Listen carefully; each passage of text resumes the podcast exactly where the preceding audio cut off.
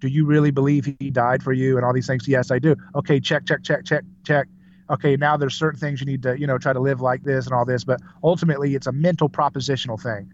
And that's actually more Descartes than it is Christianity. That's Rene Descartes. I think, therefore I am. I think blank, therefore I am a Christian. And I think the Bible is much closer to Shakespeare when in reality Shakespeare was just a good he was just he was just good at imitating the truth of the Bible because Shakespeare's, you know, is more like to be or not to be. And I think that's what Christianity is getting at. It's not about these little mental propositions that you have to just check off to join some kind of club or some clique that gets you into an insider status that other people lack. No, it's actually it's going to give us a full accounting of what it means to be human, not just what God is like. As a young mother, I experienced a paradigm shift that transformed how I saw education and ultimately the world around me. I started this podcast, The Luminous Mind, to connect with and learn from people who are disrupting the status quo in how they learn, educate, and live in the world around them. Prepare for a paradigm shift. Light a candle, light your world.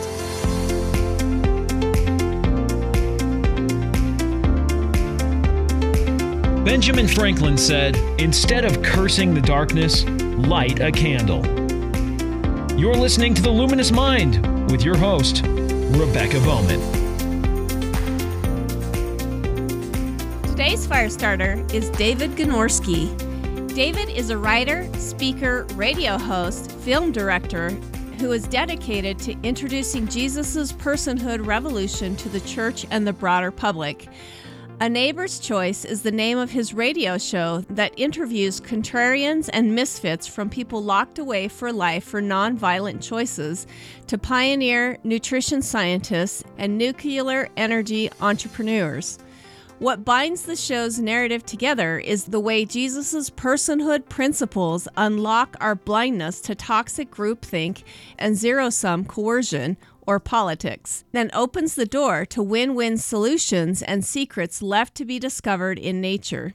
David also does a weekly dive podcast called Things Hidden, as well as a YouTube channel at David Gornoski, where he interviews people like Jordan Peterson, theologian David Bentley Hart, Ron Paul, Peter Schiff, James Dale Davidson, blues legend Daryl Davis, and many more diverse voices, heroes, and innovators in science and technology. Welcome, David. Oh, good to be here. so happy you have me on. Yeah, I'm excited to have you on because I was recently telling a friend that David or your work is my new best friend. I've just listened to so much of your ideas and theories lately, and it has just illuminated my learning. I'm really hoping to bring a really disruptive show to our audience today. But before we learn more about your message, could you please tell our audience just a little bit about yourself? Sure. Well, uh, my main uh, radio show is my main work right now. I, I do a uh, radio program, a live broadcast show on FM and AM. It's also a live streaming program online uh, called A Neighbor's Choice. And then I'm a political columnist, a cultural critic on different outlets like Daily Caller and Town Hall and Fee and um, the American Conservative and various other outlets that are uh, allied to some of the ideas that I uh, articulate, or at least are open minded to sharing them. And then I have a YouTube channel that I don't really do too much with, but I do host some of my interviews. Uh, I publish some of my radio show episodes on there. And I also do um, a new podcast that's called Things Hidden. I just launched this just a few weeks ago and I haven't pushed it out too much. I've just been kind of building a little bit of an archive there, but it will also have episodes of my radio show. But it, it, its main feature is uh, this series I'm doing about once a week now called Things Hidden, where I do more of a deeper dive uh, for those who they listen to the radio show, and the radio show deals with news, and I have you know economist Walter Williams on, and Peter Schiff, and uh, people who call in incarcerated for nonviolent crimes. They call in from prison. It's a very wild adventure through all kinds of stuff. But then the podcast is more like a distillation where we're going to do a deep study, you know, and that's that's for the podcast. So those are some of the things I'm doing. But my uh, media project overall, I call a neighbor's choice, and the the goal of it is to introduce the, the culture of nonviolence that Jesus inaugurated in history and to articulate how that looks to the church and the broader public that's kind of what I love about your message because I see it the perfect tie between like science, anthropology to what we have learned from religion uh, versus that natural man. You know, we, we think that we're being so enlightened, but so many of our tendencies that we have tend to draw back to, you know, thousands of years ago of stuff our ancestors were doing a long time ago that just starts coming up if we don't keep these ideas of Jesus like in our personhood. And hmm. I've been thinking a lot about that toxic group think and I just think it's interesting that I stumbled upon your work because of that because you know that's what we're trying to do here is kind of get away from that group think and think about some things that are kind of disruptive. So your show your message is awesome but go ahead and give us some background as to what led you to study uh, rene girard's work. You know who was he? Why did it interest you? Those kinds of things. Well, it's interesting. You know, a lot of people believe that there is no God or there is no purpose in religion because they have grown up in a culture in the West where the alleged smartest people in the room all say they don't believe in God or they're not that interested in a in a in a in a God that is interactive with the world in the way that people would might think. And so that's why we we that's why it's fashionable to not believe in God. It's fashionable to because because what happens is human beings we are we are role model imitating creatures. And so if all the people in history, in your current contemporary history, when you study science and you study who's the Einstein and who's this person, Feynman, and all these people, you know, when you those are the when the smartest people in the room are all saying, yeah, I believe uh, there's probably no creator. That's what you guys think about. Um, then then people who want to be smart or people who want to you know fit in with what's considered smart culturally are going to mimic that and say, yeah, I've lost my faith because religion is an, is an antithesis to being intelligent. But there's no rational reason other than just trying to imitate role models that they want to be like. You know, and so that's important there is that we we have to be able to come into that conversation and say actually if you just have the role models uh, in science who do the great paradigm shifting work that solve the answers left to be solved in nature, then if they are people who believe in God, then a whole new generation will imitate their smart role model. They'll be okay to believe in God too. So what, what I'm saying is that we think we pick our ideas like we're just walking brains on sticks, but we're not.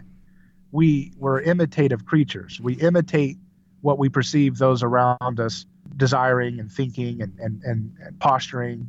Um, and so you know Rene Girard's work is very helpful in seeing this process and it's a humbling process when you really look at it.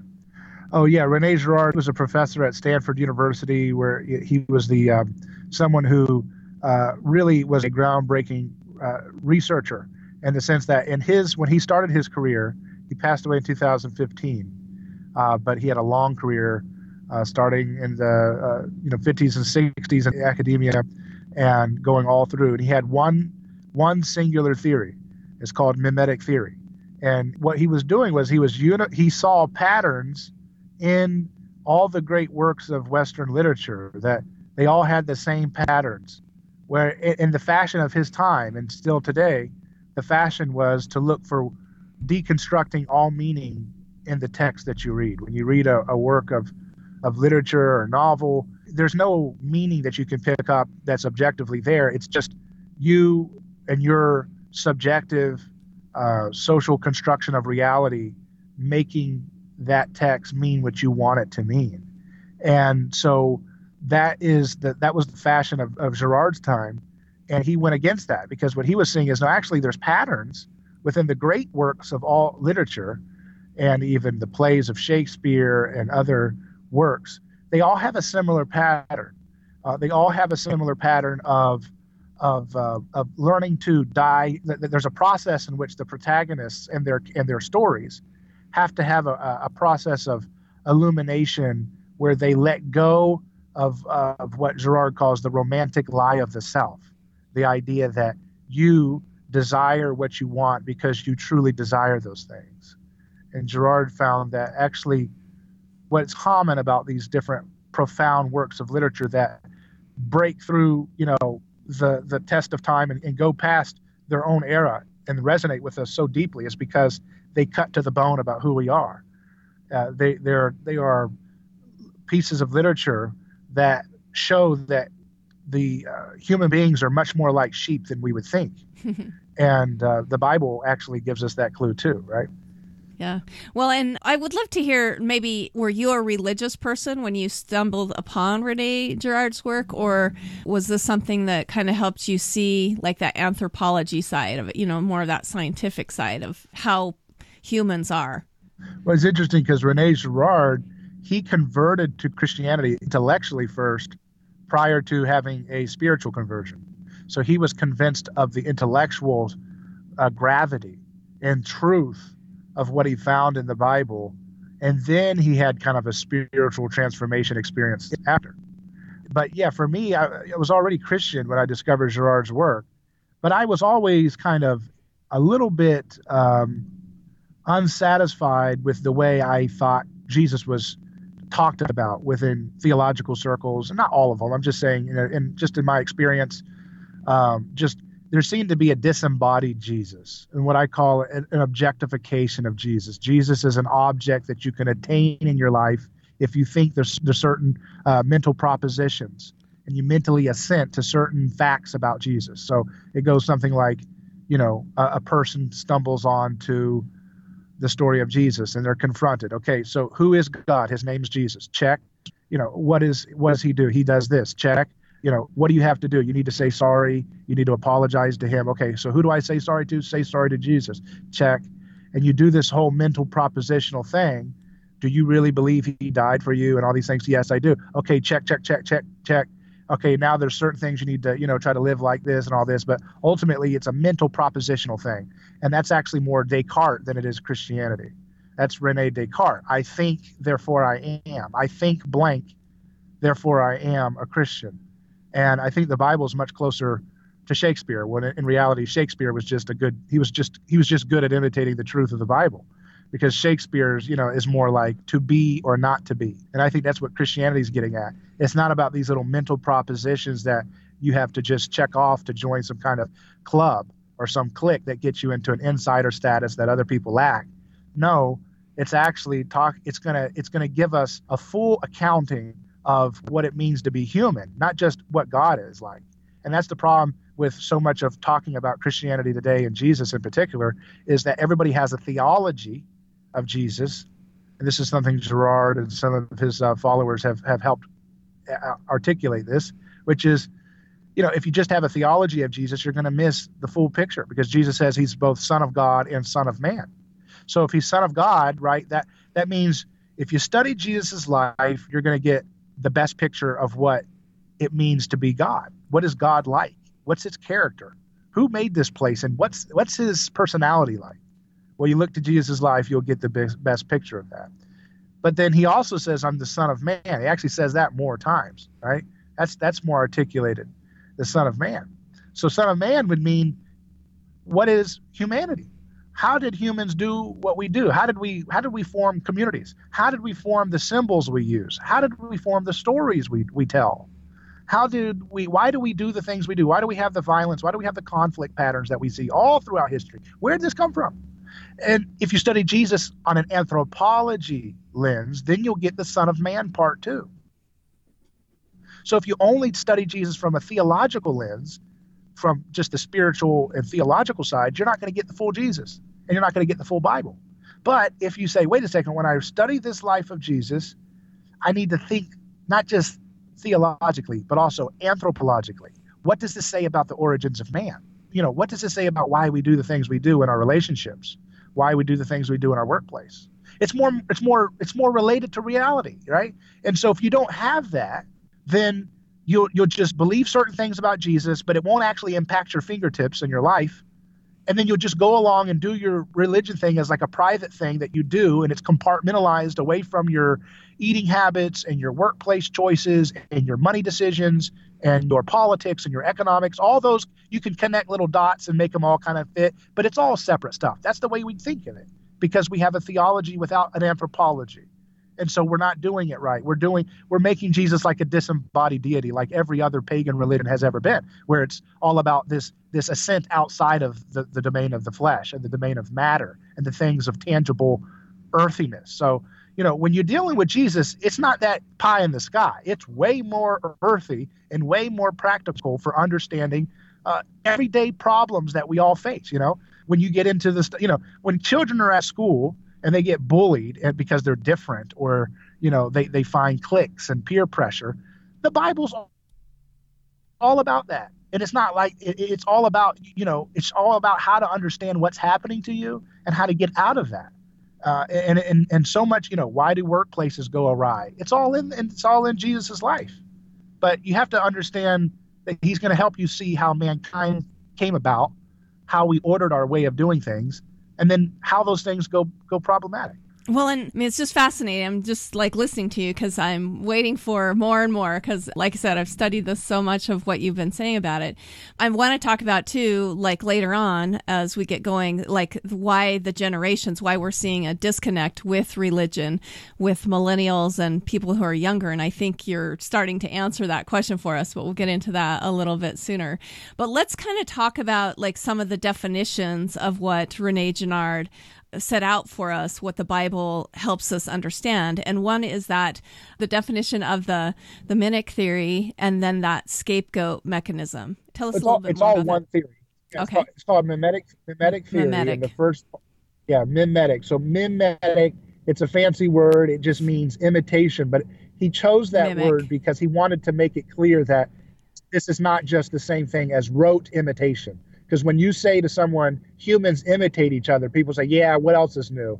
You know, they don't understand the significance of the claim he's making there, right? Uh-huh. So he's not just saying, uh, you know, we, we, we get, you know, we wear the, the more surface stuff of rote imitation, like you stick your tongue out, someone else sticks their tongue back. You know, you wear the same shirt that everybody else in your clique at school wears, all that kind of stuff. That's like the superficial stuff that humans will concede. Yeah, people do that. Not me, of course. You know, everybody always says, yeah, everybody imitates. Not me. I'm, I'm unique, though. No one gets me. I'm special. You know, everybody thinks that, right? But what Girard is saying, no, actually, imitation is way more fundamental to the concept, to, to your own sense of self. Uh, you know, they, you know, little infants, you know, when they're born, little newborns, they're already imitating uh, their parents as soon as they uh, come out. You know, it, within uh, 10 seconds or so, they're doing facial patterns similar to their adults. And then, you know, they, they're, they're constantly imitating everything they do um, to, to learn who they are and what life is and how to function and how to move your head and how to tilt your head when you're laughing and how to sneeze. Uh, you know, they, they learn how to sneeze in the same pattern that their mommy or daddy does. So they're, they're, they're imitating almost everything you can imagine. Uh, that's why children who are abandoned in the wild in those stories, some of those are legendary and embellished of children abandoned in the wild in the forest and jungle book type stuff. You know, some of that's again a little bit exaggerated, but some of those cases were true where children would be left in the woods at a young age and they never were able to fully become individual humans, right? They, they a lot of these children, if they were left at an earlier to a certain if they're left at an earlier age, so they're they haven't been fully you know socialized into humanness by adults, and they're at an early enough age, it's almost like it permanently stunts their ability to uh, ever become truly human in the way that we understand human humanness to be, and so that's why you know that there's some certain cases of children lost in the wild children or they call it feral children, where they're they're never able to sit and, and have you know order and, and not have panics and flights because they, they you need that critical time to become a human. So we're we're not individuals. We're we're interdividual. We're socially constructed through our relationships. Well, I thought it was interesting too when I was studying it that even when we think we're being different, we have to actually look at what you know we feel like the norm is or whatever for us to so even me be saying i'm doing some disruptive thinking have to look at what the more of the norm is doing for me to to make the distinction of what i'm doing is different and you know? Right, and and every every great uh, unique uh, innovator was inspired by a unique innovator before them, and every great composer like Bach and Mozart, they're unique and they do original stuff, but they're also imitating role models that have come before them. And so, yeah, even when you're even when you're you know if you go to a school and everybody is dressed in a country or you know uh, country culture or whatever you want to call it, and then you say, well, I'm going to be different. I'm going to wear all black to show them that I'm not them. Well, you're still looking to your neighbor to decide how you're going to present yourself. So you're still borrowing. That's right. That's that's a, that's a form of imitation because you're getting your cues from those around you for how you're going to present yourself. And so so you know, but the Bible's clear about that's what we do. I mean, it says all we like have gone astray, each into our own way. And a sheep really thinks, you know, think about it. A sheep goes astray by following another sheep off a cliff or something, right? Yeah. And and so that that's a very it's kind of a it's a subtle statement that the Bible's making in that those passages because you know that's how humans go astray. We go astray by imitating someone else going off into the wrong direction, right? But we don't we don't think we're sheep, so we don't think you know we don't think we're copying anybody. So that's why we were we're lost, right? Mm-hmm. And so that's the point is like to become a true human and to become a true human individual with in personhood, you have to fully understand that so much of what you desire is modeled for you by subconscious, uh, you know, imitation of other people's desires. So you don't want that fancy car because you just think it's objectively good. You want that car because you think it will help allow people in your community to feel like you are on their level at a certain social status level. So it's like you know I am here now. So I'm I, I, am positioning myself on the status hierarchy to let other people in the community know that I am you know I'm here I'm there. I'm not I'm keeping up with the Joneses or I'm beating them if I can. And uh, you know so yeah when we want to do disruption that's why everybody in San Francisco is a radical disruptor. And why are they all saying that? Because they're copying each other and that's okay. I'm, I'm talking about Silicon Valley or whatever you know? We're always you know, we, we have these fads that are, are the obvious examples of that. But what Girard was saying with mimetic desire is that we don't just desire the things that we see other people doing, we desire what we perceive them trying to do. So we want to copy what they're doing uh, because ultimately we want to be them. We want to desire their being. And that's what idolatry is. That's what it means to when when the Ten Commandments say you should not have any other god before me well we make gods of our of our neighbors all the time because we we always whether they're richer than us or poorer than us there's always somebody we can find and say you know something about what they're doing in their life they look like they have way more completeness and satisfaction than what i have. And so i you know and, and, and we don't we don't think this out clearly but this is how we feel sometimes. So we we look at someone and say is there's just something i could if i could just be more like that they, they do or or like this or, or if i could get that car they have or if i could get those kind of friends that they have if i could talk the way they do if i could learn the skill that they're the best at. Maybe others would like me and maybe others you know maybe i would feel complete like they seem to look to me. But that's that grass is greener on the other side illusion right? Is that things from far away they look very attractive but then the closer you get to them then as you get closer to them now you see all the more human flaws, the the problems, the the mistakes, and then then you're not as you know then you want to repel away from them like you know well oh that's not exactly what I thought it was you know?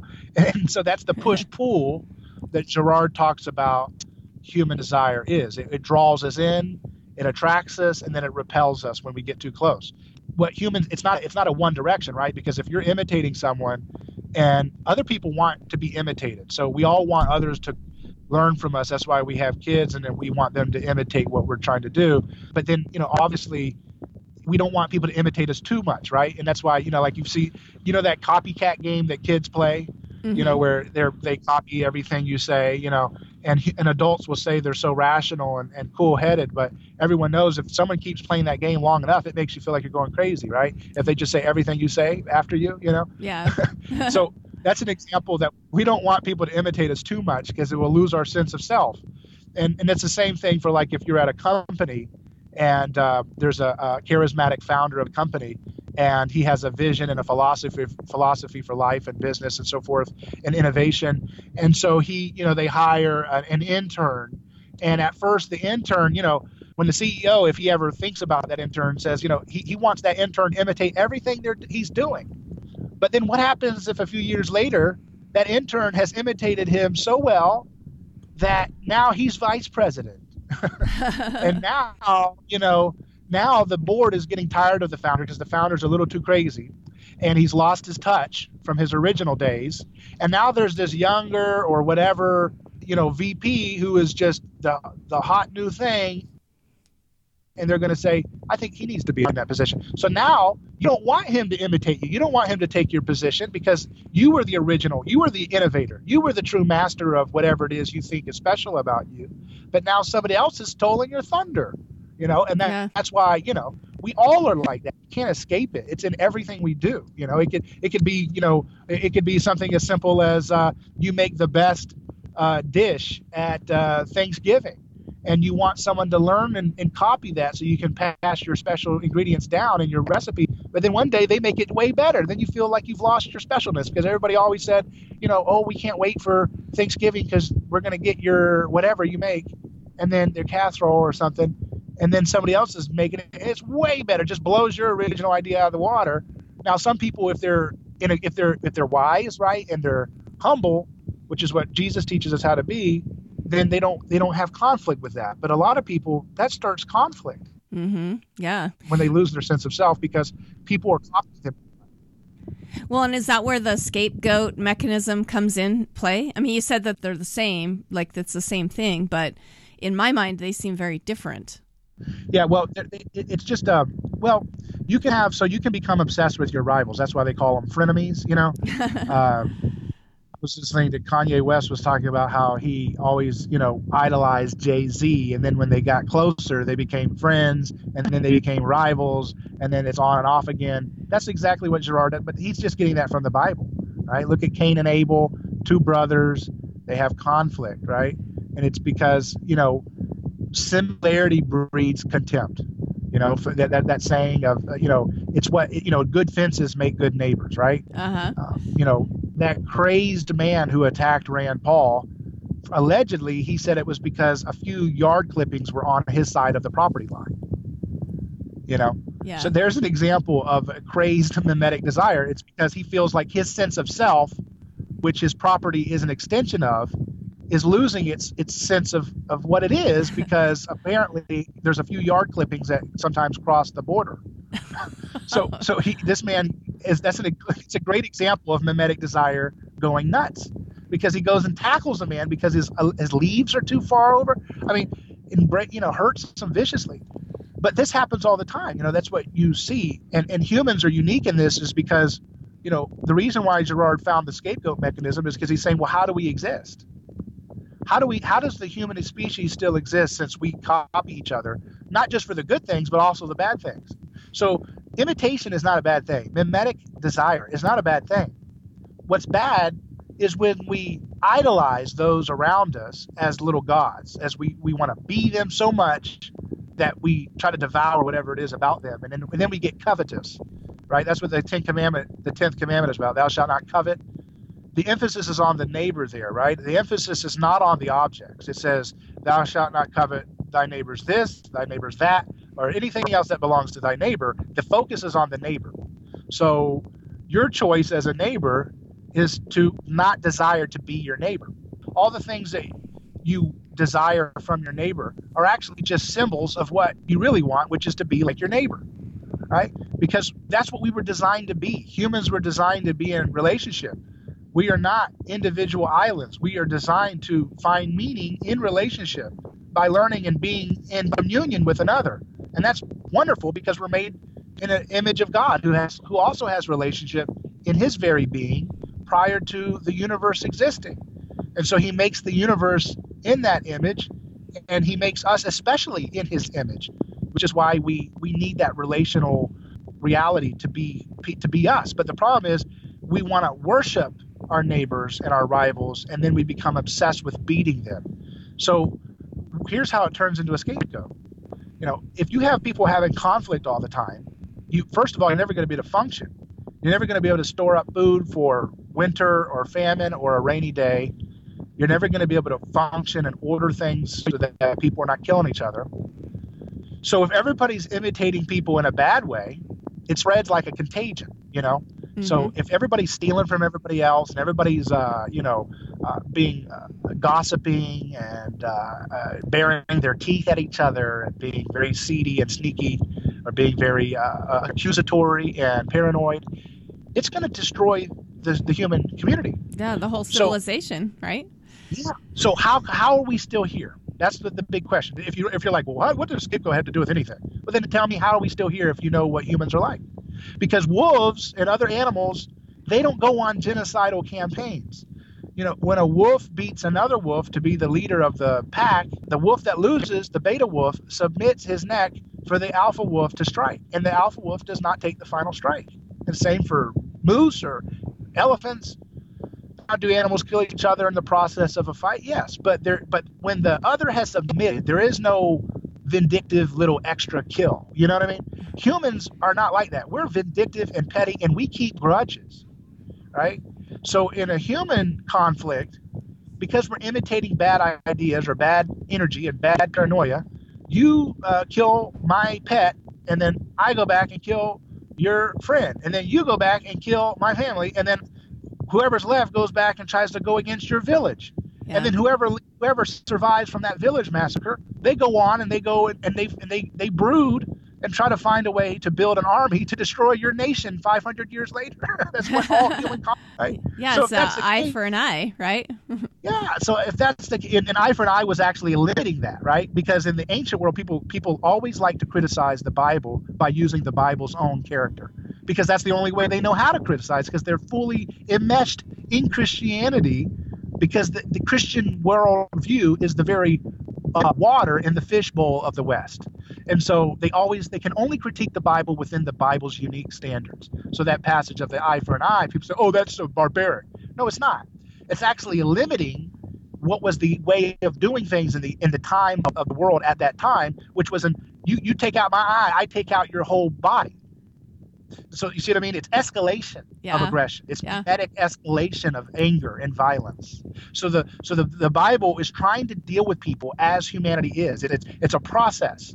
Obviously, we don't want to stay at eye for an eye. That's a that would be that would be slipping back into a lower level of where we're supposed to go in light of Jesus coming into history.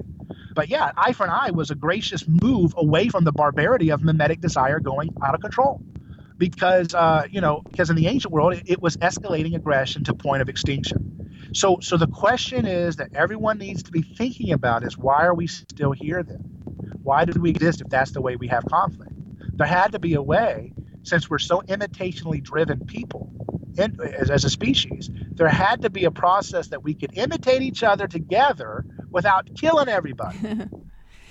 Well, and uh, that's what I really right. love. It as makes logical sense. Yeah, as I've been listening to your stuff too, uh, you kind of drive us through how the biblical text takes it, how we have that connection with that ancient myths, and some of those myths are, you know, basically old stories of things that happened, and then and then how that, uh, how the Bible helps us kind of, uh, what is it, deconstruct our thought processes from the way you know that we did things in the pagan world to now what's going on in the bible to you know from the old testament to the new testament. I mean i've had friends that talk about wow the bible seems so barbaric and you know just this massive thing of killing you know lots of uh, sacrifice and all of that. But you know take us through like history and how that's actually helped change us to be so that we Bible, see it as barbaric. Bible, yeah well, think about it this way. You know, if you're a barbaric person and you look in a mirror, you're not going to like what you see, are you?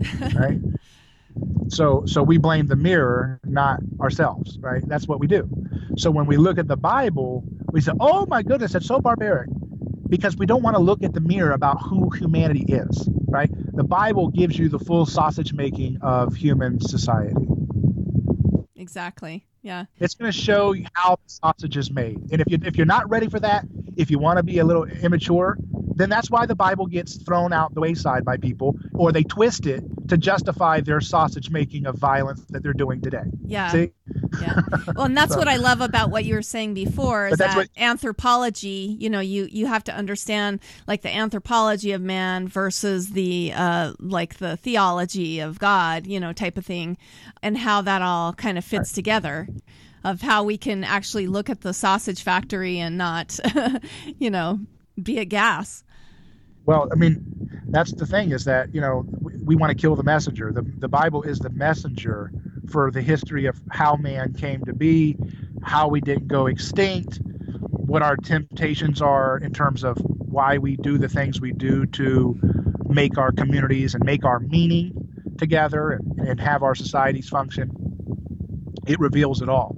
And it reveals it all in process. It's a process that's taking place. And so people don't want to wake up to their comfortable, they don't want to wake up to their comfortable lies.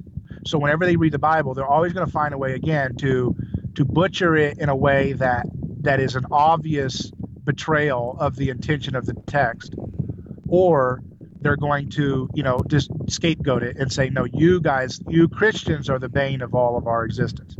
But it's it's uh and and and to be fair, you know, obviously the Christians have failed to understand Jesus 2019 years later. Uh, so we have failed to we have failed to truly reckon with the simple, staggering, beautiful reality that Jesus brought to light in humanity. But we're slowly moving there. We're slowly, because the Bible, remember, it says the kingdom of heaven is like yeast working itself in a loaf. It's a process. Or it's like a, a mustard seed that becomes a big mustard, uh, you know, a big tree with a lot, a lot of birds in it, right? You know, it's a slow process if you wanted to watch that mustard seed turn into a big, elaborate tree, right? Yeah. And so but but you know it, that's a slow process and that's the same thing we see since jesus uh, came into history is it's been a slow process for humanity to understand well why is it that we do violent things like this and then they always want to look at other texts like i saw a, quote from sam harris quoting uh, Jain a, a Jain uh, leader about a nonviolent language. You know, he was saying things about don't don't kill and don't do these things. And this was some religion in in, in India called Jainism, an ancient religion there. But, but how come it didn't take? You know, how come it didn't take? That's the thing I want to know. So there's something unique about what the Bible does in the way it exposes human nature in all of its mistakes. It doesn't just lecture us, you know, it doesn't just say from the beginning, don't kill and don't kill and, and don't do this and don't do that and don't do this. No, it shows you what happens when we do the bad stuff. And it shows you how we're trying to stumble in the darkness to slowly grow up as a species. So again, so why didn't we go extinct if we go out of control with our, our violence escalating? It's because when we can imitate each other in a way that, that doesn't just destroy the community, then we can channel our aggression in a way that doesn't uh, like wipe us all out. So if we're all imitating each other by pointing our fingers at each other, it's a, it's not that hard to imagine that that imitational spirit can start to turn into one direction. Because you know, if people are in a state of uh, conflict or alienation because of uh, of uh, again, violence spreads like a contagion. And and we know this. Like if you look at cities racked by the drug war, where a community is hit with a wave of violence, it spreads like a virus, right, to all kinds of communities that are in the vicinity, neighborhoods and things, and it spreads. You can almost see it spread like a virus. The shootings, the killings, the revenge, it spreads and spreads and, spreads, and it, and it becomes like a stronghold, almost like an institution that oppresses people. And that's the way we, we do when we don't when we imi- when we imitate each other's um, envy and uh, jealousy and uh, aggression and paranoia. So if we're all imitating each other like that, it can be the way you resolve that without going extinct is that you start blaming a singular person and saying that person is the one that caused this problem. You know, you and I were fighting over who stole the chicken uh, because we're missing a chicken in our backyard, but it's actually that person over there who looks different than us. That person is a witch and I think this person put a spell on us and made us go crazy. So we need to get rid of that person. And then everybody else agrees and says, Yeah, I think that person is too. Look how different they are. And that could be anything, anything that stands out in a community. Too rich, too beautiful, uh, disfigured, uh, handicap, a minority, someone who came from a strange land, who is visiting from a far off land, anybody who has something that's almost arbitrarily different. But they need to have a little bit of insiderness too, right? Because if they're totally different, then it doesn't explain how they cause the problem of the of the local bad blood, right? You got they got to have enough of the contamination of the local community to make them a believable scapegoat, a believable villain who caused everything. So it needs to be someone who is a little bit arbitrarily different, but also inside the community. And so that's where this process of of looking and then seeing someone that the whole community, through the toxic power of grouping, becomes convinced that they truly did cause the problem. And then they scapegoat that person and they kill them. And that's why at the earliest levels of human civilization, we see evidence of cannibalism and all over the world. Behavior. Why do we see cannibalism? Yeah. Well, and that's what you know I love. I mean? Yeah, with that scapegoat thing, that's kind of where, you know, we we uh, where I was trying to to get you to go where, you know, those ancient myths that we talked about, like things that happened way before the Bible, um, but we see it all through history now. You know, we can see it all the way down to our time with uh, using a scapegoat to help correct the the problem, so we don't end up killing each other, right? To end up well, why do taking... let, ask this question? Why do all these gods and these myths? A lot of times they have something weird or or something's off about them. They have something different. Uh, they're they're extra pretty or they're extra tall or oftentimes we see they have some disfigurement. Oedipus rock, walks with a limp. He's got a, a, a, a messed up gait, right? Mm-hmm. So why is it that all these different gods have these uh, disfigurements or handicap features? Why is that? Anybody have any idea? I mean, that's, I mean, is there, is there another idea out there about maybe how that came about? Why is that? I, I'm not really sure. You know, go ahead and tell us. Well, I mean, I mean, it's like it's to me, it's like it's it's, it's a tell there that the gods are not necessarily this just artificially constructed out of fantasy, right? Because that's what modernist people want us to believe is that mythology was just man's way of, of, of using our creativity to express our imagination and, and have campfire stories that make us happy. That's very that's a very superficial reading that conveniently keeps people from confronting the origins of man so that they can keep scapegoating the Bible and other things like that as the thing that holds us back. But uh, so so the reason why you see these little disfigurements or you know Medusa's face is scary, you know all these different things. Cyclops has one eye. Is because those are oftentimes scapegoats for people who had a, a physical handicap or had an impairment or something that was an easy arbitrary marker of some little bit of different them stand out in a sea of sameness. If everybody's struggling to fit in, and in, in that sameness, they're all imitating each other, and then someone kind of stands out a little bit, they're an easy mark for, hey, that person's different, get them. Yeah. And yeah. they really believe it. People really believe that uh, that person's guilty. Yeah. Because we're not rationally thinking this through. We're just going along and imitating, just like I said at the beginning.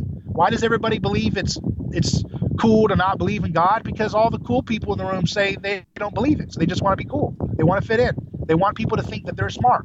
So they don't they haven't rationally felt it through. There are intelligent arguments about God, you know, against God too, but that's not really what makes the choice. What makes you make that desire to say I don't believe in God or whatever is because you want to fit in. And it's the same thing for believing in God oftentimes. It's just trying to fit in because that's what your culture raised you to do and you want to fit in. But that's what we do. But, uh, you know, when it comes to the origins of, of mythology, mythology is, a, is like humans' ability to to to try to explain how that original scapegoat mechanism created order, right? Uh-huh. Because when you scapegoat someone and you, you cast all the blame onto them and say you caused this famine, you caused the plague, you caused the child's death, whatever it is that sets everybody off into a spirit of frenzy and, and stress, then when everybody comes together, they were hating each other before and they were stressed out at each other before, and then they release that stress, they release that tension, they release that blame and accusation all into one direction, and it feels relieving. It feels like a release. And when that happens, all of a sudden it feels almost like a miracle has occurred because we were about to destroy each other. But just in a moment we figured out that this person was the bad blood this one was a demon this one was the bad guy this one was the witch this one was the whatever whatever the word you want to use to make a scapegoat because that's what they've been doing for thousands of years. And this person gets destroyed and that gives you a high that makes you feel almost like you've lost your sense of self because you've let go of all of that ugliness and you really feel righteous in what you've done. You feel like you have saved the community. And then what they did was they said, wait a second, humans did this. They said, this person must have been a god because look how they brought us together. And we're able to solve problems again and save up food. And now we're not going to die in the winter. So what was happening was this was a spirit. This must have been something better than any of us. Uh, this must have been some ancestor who came back to teach us a lesson or something this must be a spirit or something telling us that this is the way we solve our problems. This is how we stop destroying ourselves. Is we have to practice this what we just accidentally fell into. And- where we channeled all of our passion and anger into one person. Yeah, See? and and by making it a god, it takes away maybe the the guilt that you would feel too, right? Because, uh, I, I I- mean, yeah, because you say, well, that was a guilt, but there to teach us a lesson. Yeah. Hmm Yeah, exactly. Well, and let's kind of move through like that biblical text when we talk about um, like Abraham. I loved how you were talking. You know, I, I had listened to to one before where you talked about Abraham and how, um, you know, with his sacrifice to of Isaac, all of a sudden, like God, with that sacrifice, he he stopped that scapegoat mechanism uh, situation Right. that was going on. I mean, then that began Yeah, animal because- sacrifice, Right. but but go ahead and talk about that a little Yeah. bit. So it's like, so sacrifice is like our pacifier, you know? It helps soothes us. Yeah, right? that that's what like our origin is is that we have this this desire basically to have some kind of a sacrifice or a scapegoat like that's the natural that's our natural inclination basically right Right. Yeah, and it, it doesn't have to be that way. I think that I think God designed us to not do that, but we made we wanted to make God in our own image, and that's what we've been working on ever since. Uh-huh. And, and the God of our own image is sacrificial. The God of our own image is ego, and all about you know might makes right. And um, the real God, uh, He can only get us to listen to Him by allowing us to expel Him in our little fits of rage and righteous indignation. So that's the only way he gets us to hear him is through expelling him and everybody who is imitating his true character. check out the rest of our interview with david Gornoski next week Thank you for listening to The Luminous Mind. Music featured in this episode from Scott Holmes. To learn more about our podcast, check us out at theluminousmind.net.